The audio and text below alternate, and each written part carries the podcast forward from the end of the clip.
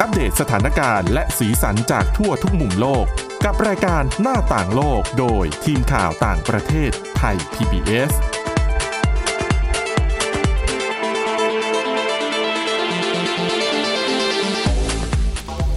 สวัสดีค่ะ คุณผู้ฟังต้อนรับเข้าสู่รายการหน้าต่างโลกค่ะสำหรับวันนี้นะคะ เรามีเรื่องราวเกี่ยวกับปัญหาการค้ามนุษย์นะคะ รวมถึงปัญหาผู้อพยพในอังกฤษนะคะ เป็นผู้อพยพเด็กที่พบว่าหายตัวไปมากถึง 200 คนนะคะอ่ะสำหรับเรื่องราวในวันนี้ค่ะพบกับคุณอาทิตย์สุวรรณเรืองรัศนทรและดิฉันสวรักษ์จากวิวัฒนาคุณค่ะ สวัสดีค่ะ อ่ะก่อนที่จะไปดูเรื่องของผู้อพยพเด็กที่หายตัวไปในอังกฤษนะคะ เราไปดูเรื่องของการเปลี่ยนแปลงสภาพอากาศก่อน ค่ะ เห็นบอกว่าปัญหานี้ทำให้ปัญหาการค้ามนุษย์เพิ่มขึ้น มันเกี่ยวข้องกันยังไงคะ ค่ะ เรื่องนี้นะคะก็คือสำนักงานว่าด้วยยาเสพติดและอาชญากรรมแห่งสหประชาชาติ เขาเปิดเผยรายงานนะคะ ซึ่งรายงานนี้ศึกษาจากทั้งหมด 141 ประเทศ แล้วก็เก็บข้อมูลมาตั้งแต่ปี 2017 ถึง 2020 นะคะ รวมทั้งมีการวิเคราะห์คดีในศาลทั้งหมด 800 คดี ค่ะ นะคะซึ่งก็พบว่าผลกระทบของการเปลี่ยนแปลงสภาพภูมิอากาศอะค่ะ อืม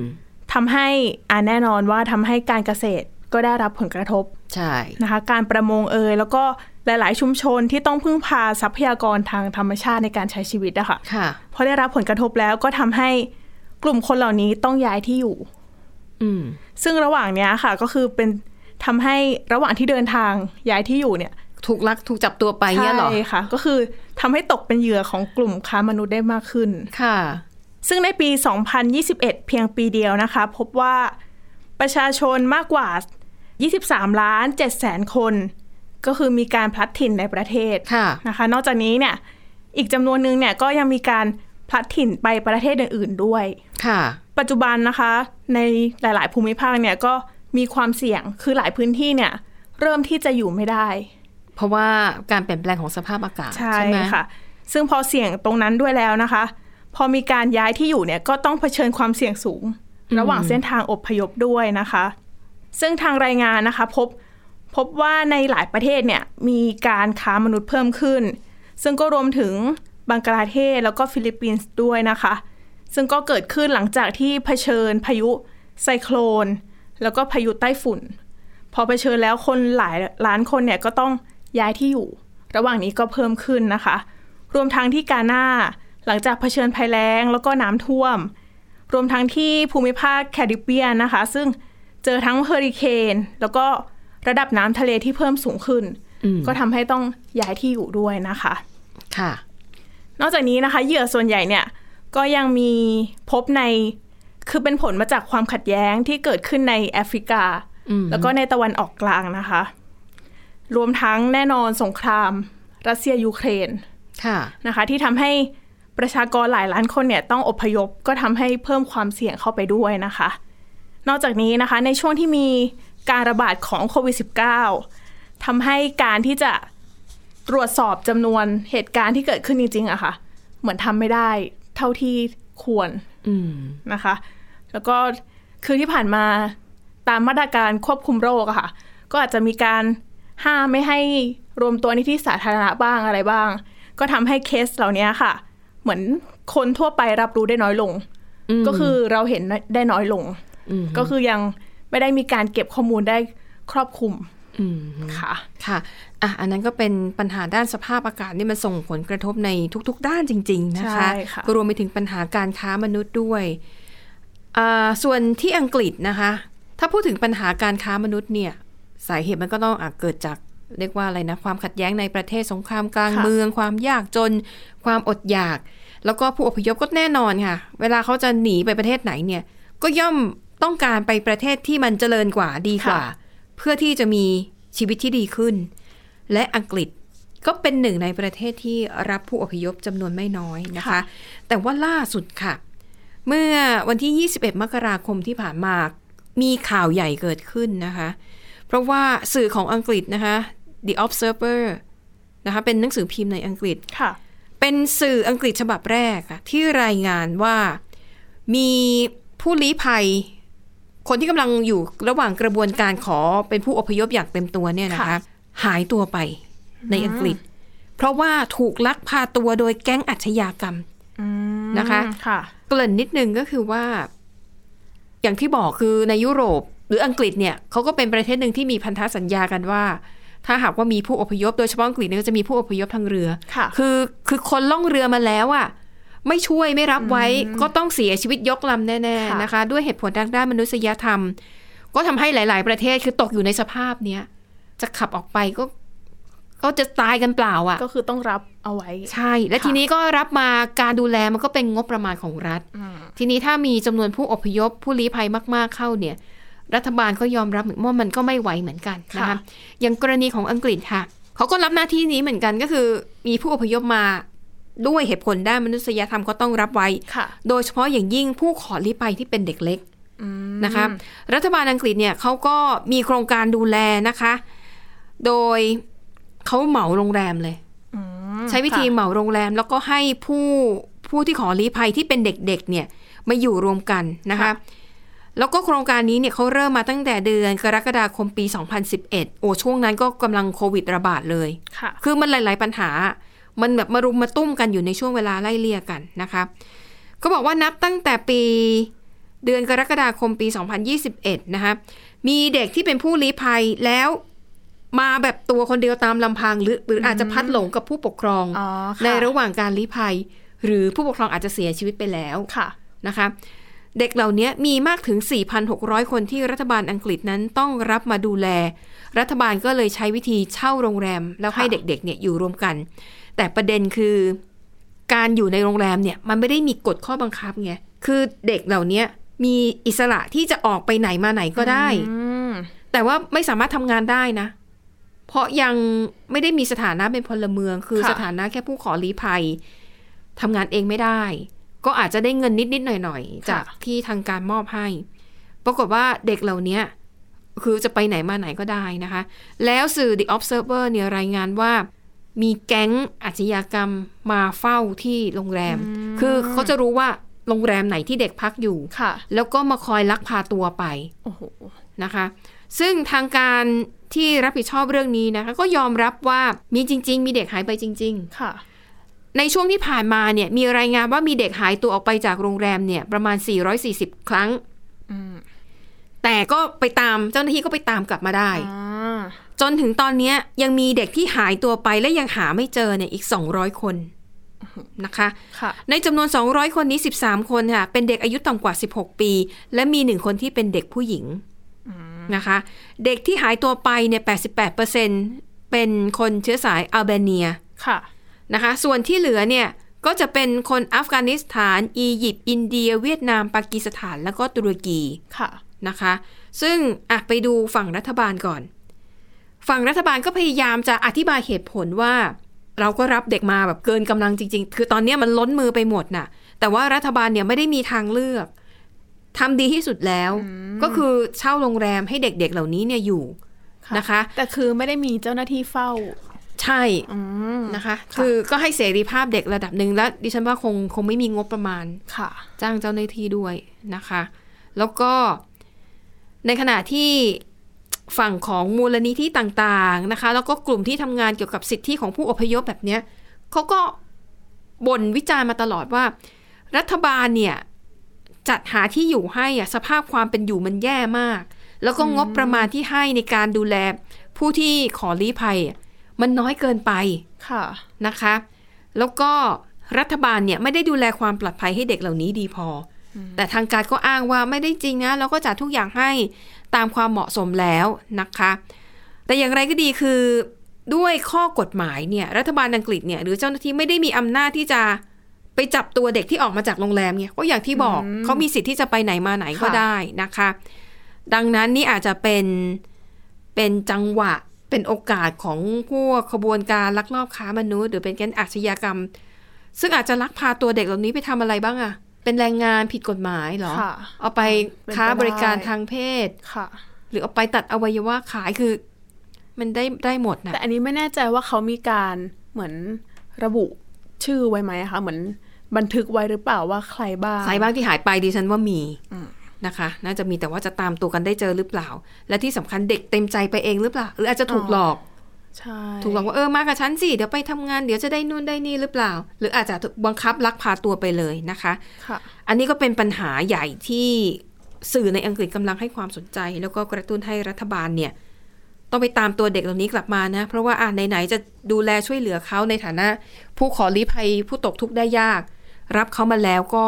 ควรจะดูแลให้มันถึงสุดทางอะนะคะ ค่ะแต่ดิฉันว่าประชาชนบางคนอาจจะรู้สึกว่าเหมือนภาษีตัวเองเราต้องไปช่วยคนอื่น อาจจะไม่พอใจ ก็ ด้วยหรือเปล่า ใช่บางส่วนก็คิดอย่างนั้นนะคะ ค่ะ แต่บางคนก็มองอันนี้เป็นเรื่องของมนุษยธรรมอ่ะนานาจิตตังก็ว่ากันไป ค่ะ นะคะอ่ะไปต่อกันที่อีกเรื่องหนึ่งเป็นเรื่องของความขัดสนแร้นแค้นเช่นเดียวกัน นะคะ เลบานอนค่ะ เลบานอนเนี่ยเป็นหนึ่งในสมาชิกขององค์การสหประชาชาติเขามีสมาชิกอยู่ 193 ประเทศ ทีนี้การเป็นสมาชิกอ่ะคุณต้องจ่ายค่าธรรมเนียม ค่ะ ค่าใช้จ่ายรายปีให้กับ UN ด้วยนะ ไม่ใช่แบบเป็นเป็นสมาชิกลอยๆเฉยๆ เมืองไทยเราก็จ่ายนะคะ ทีนี้ประเด็นคือว่าเลบานอนเนี่ย ค้างจ่ายค่าสมาชิก 2 ปีแล้ว ซึ่งตามกฎของ UN นะคะ ตามมาตราที่ 19เนี่ยกำหนดไว้ว่า สมาชิกประเทศใดที่ผิดนัดชำระค่าสมาชิก ค่ะ สองปีขึ้นไปเนี่ยจะไม่มีสิทธิ์ในการลงมติ โอ้โห คือจะไม่มีไม่มีสิทธิ์ยกมือโหวตน่ะนะคะ ค่ะ ปรากฏว่าเลบานอนแล้วก็อีก 5 ประเทศค่ะที่ค้างชำระค่าสมาชิก นะคะเลบานอนบอกว่าเนี่ยก็รับรู้ถึงปัญหาแล้วนะ แล้วก็ได้หารือกับทั้งในระดับนายกรัฐมนตรี แล้วก็รัฐมนตรีการคลังของเลบานอน ได้รับคำยืนยันแล้วนะว่าเลบานอนจะรีบหาเงินมาจ่ายให้เร็วที่สุดเท่าที่จะทำได้ ถามว่าค้างหนี้เท่าไหร่ ดิฉันคูณเอาอัตราเงินบาทณเวลาเนี้ยประมาณ 33 บาทต่อ1ดอลลาร์สหรัฐ ค่ะ เลบานอนค้างจ่ายอยู่นะคะ ต้องจ่ายขั้นต่ำเนี่ยหนึ่งล้านแปดแสนสามหมื่นห้าพันสามร้อยสามดอลลาร์สหรัฐ โอ้โห คุณเป็นเงินบาทก็ประมาณหกสิบล้านบาท เยอะมาก คือถ้าสำหรับเมืองไทยเนี่ย ดิฉันว่าเอาไม่เยอะเท่าไหร่ ค่ะ เพราะว่าเอ่อ GDP เราก็ค่อนข้างสูง แล้วก็จะแบบเงินคงคลังอะไรเราค่อนข้างดี แต่ 60 ล้านบาทสำหรับประเทศอย่างเลบานอนนี่ถือว่าหนักเหมือนกัน ใช่ นะคะเพราะว่าคุณผู้ฟังน่าจะจำได้ โอเคหนึ่งเลบานอนเนี่ยมันก็เหมือนกับทั่วโลกแหละ ที่ได้รับผลกระทบจากการระบาดของโควิด -19 เศรษฐกิจนี่แบบพังพินาศ ค่ะ นะคะ และจำกันได้หรือเปล่าในเดือนในปี 2021 นะคะหลังโควิดระบาดแบบประมาณปีกว่าๆมั้ง เกิดเหตุระเบิดที่ท่าเรือ อืม ในเมืองหลวงของเลบานอนที่เป็น ค่ะ ไซโลใหญ่ๆอ่ะนะคะเขาบอกว่าเหตุการณ์ในครั้งนั้นเนี่ยก็สร้างความเสียหายทางเศรษฐกิจให้กับ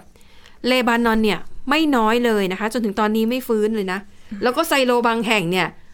มันก็ยังคงอยู่มันยังตั้งอยู่อะมันยังไม่ได้ถล่มลงมานะคะ แล้วก็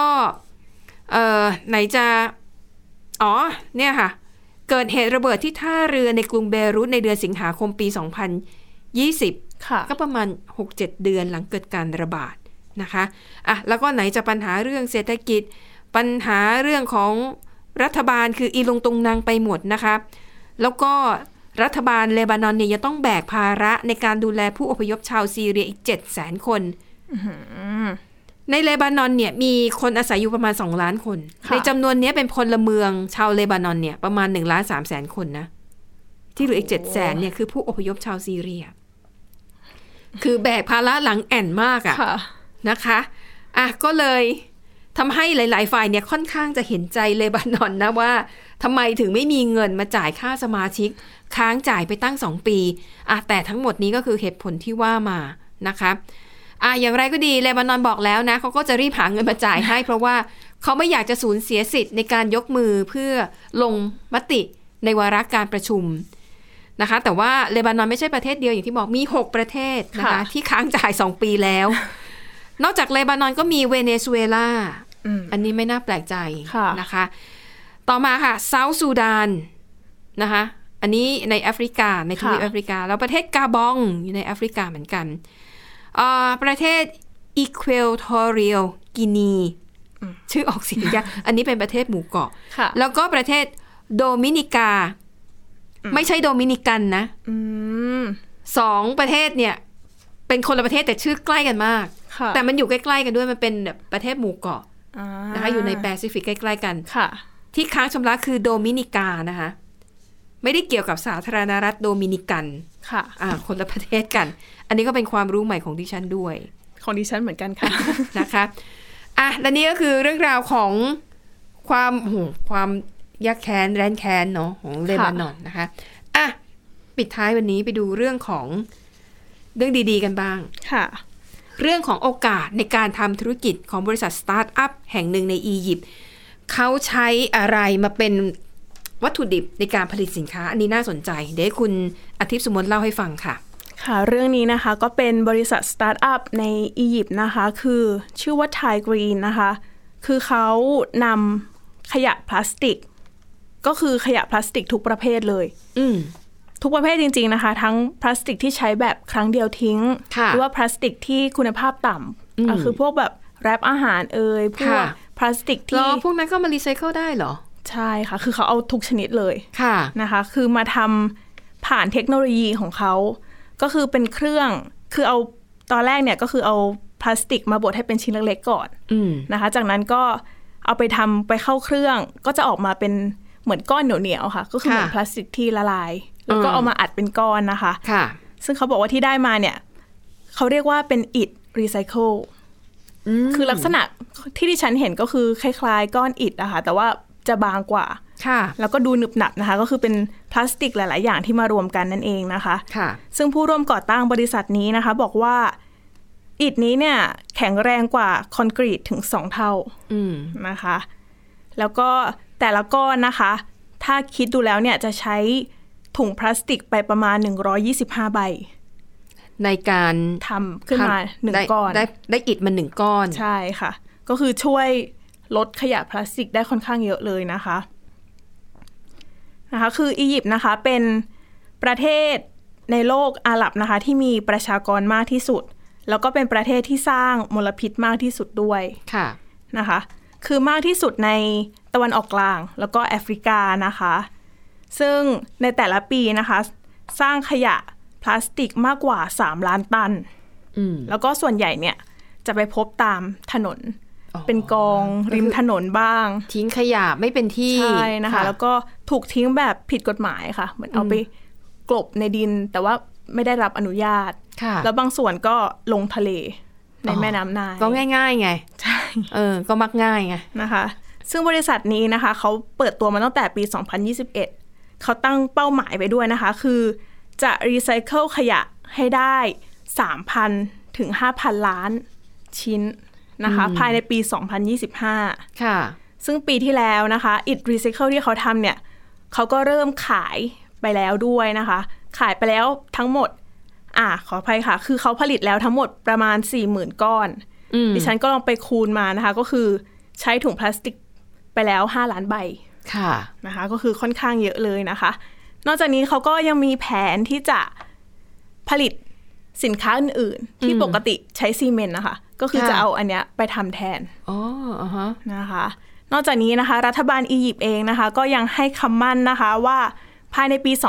2030 จะลดปริมาณการใช้พลาสติกใช้ครั้งเดียวทิ้งเนี่ย ลดลงให้ได้สักครึ่งหนึ่ง ค่ะ แต่ว่าจนถึงตอนนี้นะคะ ขยะมากกว่า 2 ใน 3 เนี่ย ก็ยังได้รับการจัดการที่ไม่ดีพอ อืม นะคะก็เลยทำให้มีกลุ่มเคลื่อนไหวต่างๆ ออกมามีโครงการต่าง ค่ะ ๆนะคะเพื่อช่วยปัญหาตรงนี้นะคะ ซึ่งก็รวมถึงโครงอาองค์การนี้นะคะ ชื่อว่า Very Nine นะคะ คือเขาก่อตั้งมาตั้งแต่ 5 ปีที่แล้ว สิ่งที่ทำก็คือเหมือนให้อาสาสมัครอะค่ะ เก็บขยะจากทะเล อืม แล้วก็มาส่งให้เขา ค่ะ เขาก็จะให้กิโลกรรัมละ 5 บาท โอ้ได้เงินด้วยเหรอ ใช่ค่ะ ซึ่งส่วนใหญ่ผู้ที่เข้าร่วมนะคะ ก็จะเป็นชาวประมง อ๋อ ก็เป็นการหารายได้เสริม เพราะว่า ใช่ อ่ะถ้าล่องเรือแล้วหาปลาไม่คุ้ม ก็อาจจะพ่วงเก็บขยะพลาสติกไปด้วย ใช่ค่ะ แล้วก็ชาวประมงก็คือเป็นกลุ่มที่ได้รับผลกระทบจริง ๆ เพราะว่า อืม พวกขยะในท้องทะเลอะค่ะ ค่ะ คือถ้ามีขยะเยอะเขาก็จับปลาจับอะไรได้น้อย เพราะว่ามลพิษในทะเลก็อาจจะทำให้สัตว์ สัตว์น้ำเนี่ยมันล้มตายไปเยอะก็เลย อาจจะจับจับสัตว์ในทะเลออกมาขายลำบาก ใช่ค่ะ ซึ่งก็มีชาวประมงมาร่วมกับเขาเนี่ย65 คนนะคะ แล้วก็ เขารับซื้อขยะพลาสติกอยู่ที่ 10-12 ตันต่อเดือน อืม จากชาวประมงนะคะ ค่ะ คือนอกจากนี้ก็ยังมีอ่าผลการศึกษาในปี 2020 นะคะ พบว่ามากกว่า 3 ใน 4 ของปลาที่จับได้ในแหล่งน้ำในกรุงไคโรอะค่ะ คือมีไมโครพลาสติกปนเปื้อน อืม นะคะ แล้วปีที่แล้วเองก็พบว่าในเมืองทางทางตอนเหนือเนี่ย 92%ของปลาที่จับได้ ก็มีไมโครพลาสติกปนเปื้อนเหมือนกัน ค่ะ นะคะ นี่ก็เป็นอาจจะเป็นเหตุผลที่ทำให้ชาวประมงเนี่ย เข้าร่วมเยอะขึ้นก็คือทั้งช่วยโลกด้วยมีรายได้ ค่ะ เสริมด้วย แล้วก็เพื่ออนาคตด้วยนะคะ แล้วขยะที่ได้มานะคะ เอาไปทำอะไร ก็คือถ้าเป็นพวกขยะที่มีมูลค่าเยอะๆอย่างพวกขวดพลาสติกอะไรเงี้ยค่ะ ค่ะ เขาจะเอาไปรีไซเคิล ค่ะ แต่ถ้าเป็นพวกอ่าพลาสติกที่ใช้แรปอาหาร อืม ก็คือไม่รู้จะเอาไปรีไซเคิลอะไรอย่างเงี้ย ค่ะ ค่ะเขาก็จะทำไปนำไปเผา เพื่อเป็นพลังงาน แล้วก็เอาไปใช้ในโรงงานผลิตซีเมนต์ ๋อ นะคะ ค่ะ แต่เขาก็บอกนะคะว่ายังคงรักษาสิ่งแวดล้อมด้วยก็คือมีระบบกรองอากาศ ค่ะ ค่ะนะอ่าคือจริง ๆ ปัญหานี้เนี่ย น่าจะเป็นปัญหาที่แบบทั่วโลกเผชิญนะคะ คือขยะพลาสติกนะคะ แล้วก็ขยะพลาสติกทั่วโลกเนี่ยจริง ๆ ได้รับการรีไซเคิลน้อยกว่า 10% ก็ไม่น่าแปลกใจ นะคะ แล้วก็มีข้อมูลจากองค์กรความร่วมมือและการพัฒนาด้านเศรษฐกิจนะคะ บอกว่าพลาสติกที่ใช้เชื้อเพลิงฟอสซิลในการผลิตเนี่ยอาจเพิ่มสูงถึง 1,200 ล้านตัน ค่ะ ภายในปี 2060 ซึ่งในปีนั้นเนี่ยอาจจะเกิดขยะพลาสติกมากกว่า1ล้าน1,000 ล้านตันด้วย ค่ะ ค่ะ ซึ่งก็นี่อาจจะเป็นอีกหนึ่งวิธีที่ เอออจริง ๆ มันก็เป็นวิธีที่หลายฝ่ายพยายามจะทำมาตั้งแต่ก่อนเกิดโควิด -19 อีก ค่ะ อพยายามนำขยะเนี่ยกลับมารีไซเคิลมามาเพิ่มมูลค่านะคะ แต่พอเกิดโควิด -19 อ่ะ คือเรื่องสิ่งแวดล้อมเรื่องพลาสติกขยะพลาสติกเนี่ยทิ้งไปเลย อืม เพราะว่าพอมีการระบาดเรื่องความสะอาดนะเป็นอันดับหนึ่งของใช้ทุกอย่าง ใช่ ใช่ไหมอาหารก็ต้องจัดเป็นเซตช้อนซ่อมอะไรเนี่ยคือทุกอย่างพลาสติกคือใช้ครั้งเดียวแล้วทิ้งหมดดังนั้น ปัญหาขยะพลาสติกในช่วงโควิด -19 มันก็เลยกลับมารุนแรงขึ้นอีกครั้งนะคะ แต่คุณอาทิตย์สมนเชื่อไหมไม่ว่าเราจะมีกรรมวิธีในการรีไซเคิลขยะพลาสติกได้ดีแค่ไหนเนี่ยมีการสำรวจและยืนยันแล้วนะคะว่าค่าใช้จ่ายในการรีไซเคิลพลาสติกสูงกว่าการผลิต อืม สังเกตไหมว่าสินค้าทุกอย่างที่มันผ่านการรีไซเคิลหรือว่าผ่านการเพิ่มมูลค่า ราคามันจะแพง ใช่ ก็คือถ้าอยากรักโลกจะต้องลงทุน ใช่แล้วลูกค้าจะต้องจ่ายแพงขึ้น คือ ค่ะ คนผลิตเองก็ไม่ได้กำไรเยอะนะนะคะอ่าซึ่งอย่างในเมืองไทยเนี่ยก็มีหลาย ๆ โครงการที่เขาพยายามจะทำอย่างนี้ โดยเฉพาะอย่างยิ่งต้องเก็บขยะที่ทะเล เพราะว่า เวลาคนที่ขยะลงแม่น้ำอ่ะ สุดท้ายแม่น้ำมันจะไหลออกสู่ทะเล ค่ะ แล้วขยะมันก็จะลงไปสู่ทะเล แล้วเวลาเอ่อน้ำทะเลมีขึ้นลงใช่ไหม ค่ะ มันก็จะมีช่วงที่แบบน้ำขึ้นน่ะ แล้วมันจะพัดขยะเข้ามา ดังนั้นชายหาดส่วนใหญ่ มันจะเต็มไปด้วยขยะ เพราะว่ามันถูกพัดเข้ามา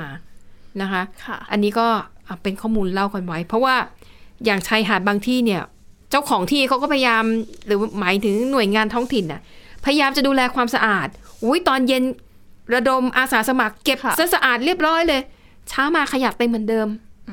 อืมนะคะ แต่ว่าจริง ๆ วิธีรีไซเคิลหรือว่าการเก็บขยะเนี่ย ค่ะ หลายคนก็มองว่าอาจจะเป็นการแก้ปัญหาที่ปลายเหตุหรือเปล่า ถูกต้อง เพราะว่าต้นเหตุจริง ๆ มันคือการที่เราสร้าง สร้างขยะเยอะเกินไป ใช่ค่ะ นะคะ แล้วก็ไอ้การทิ้งที่พยายามรณรงค์ว่าแยกแยกถังสิ ค่ะ พลาสติกถังนี้กระดาษถังนี้ อะไรแบบ แต่เอาเข้าจริง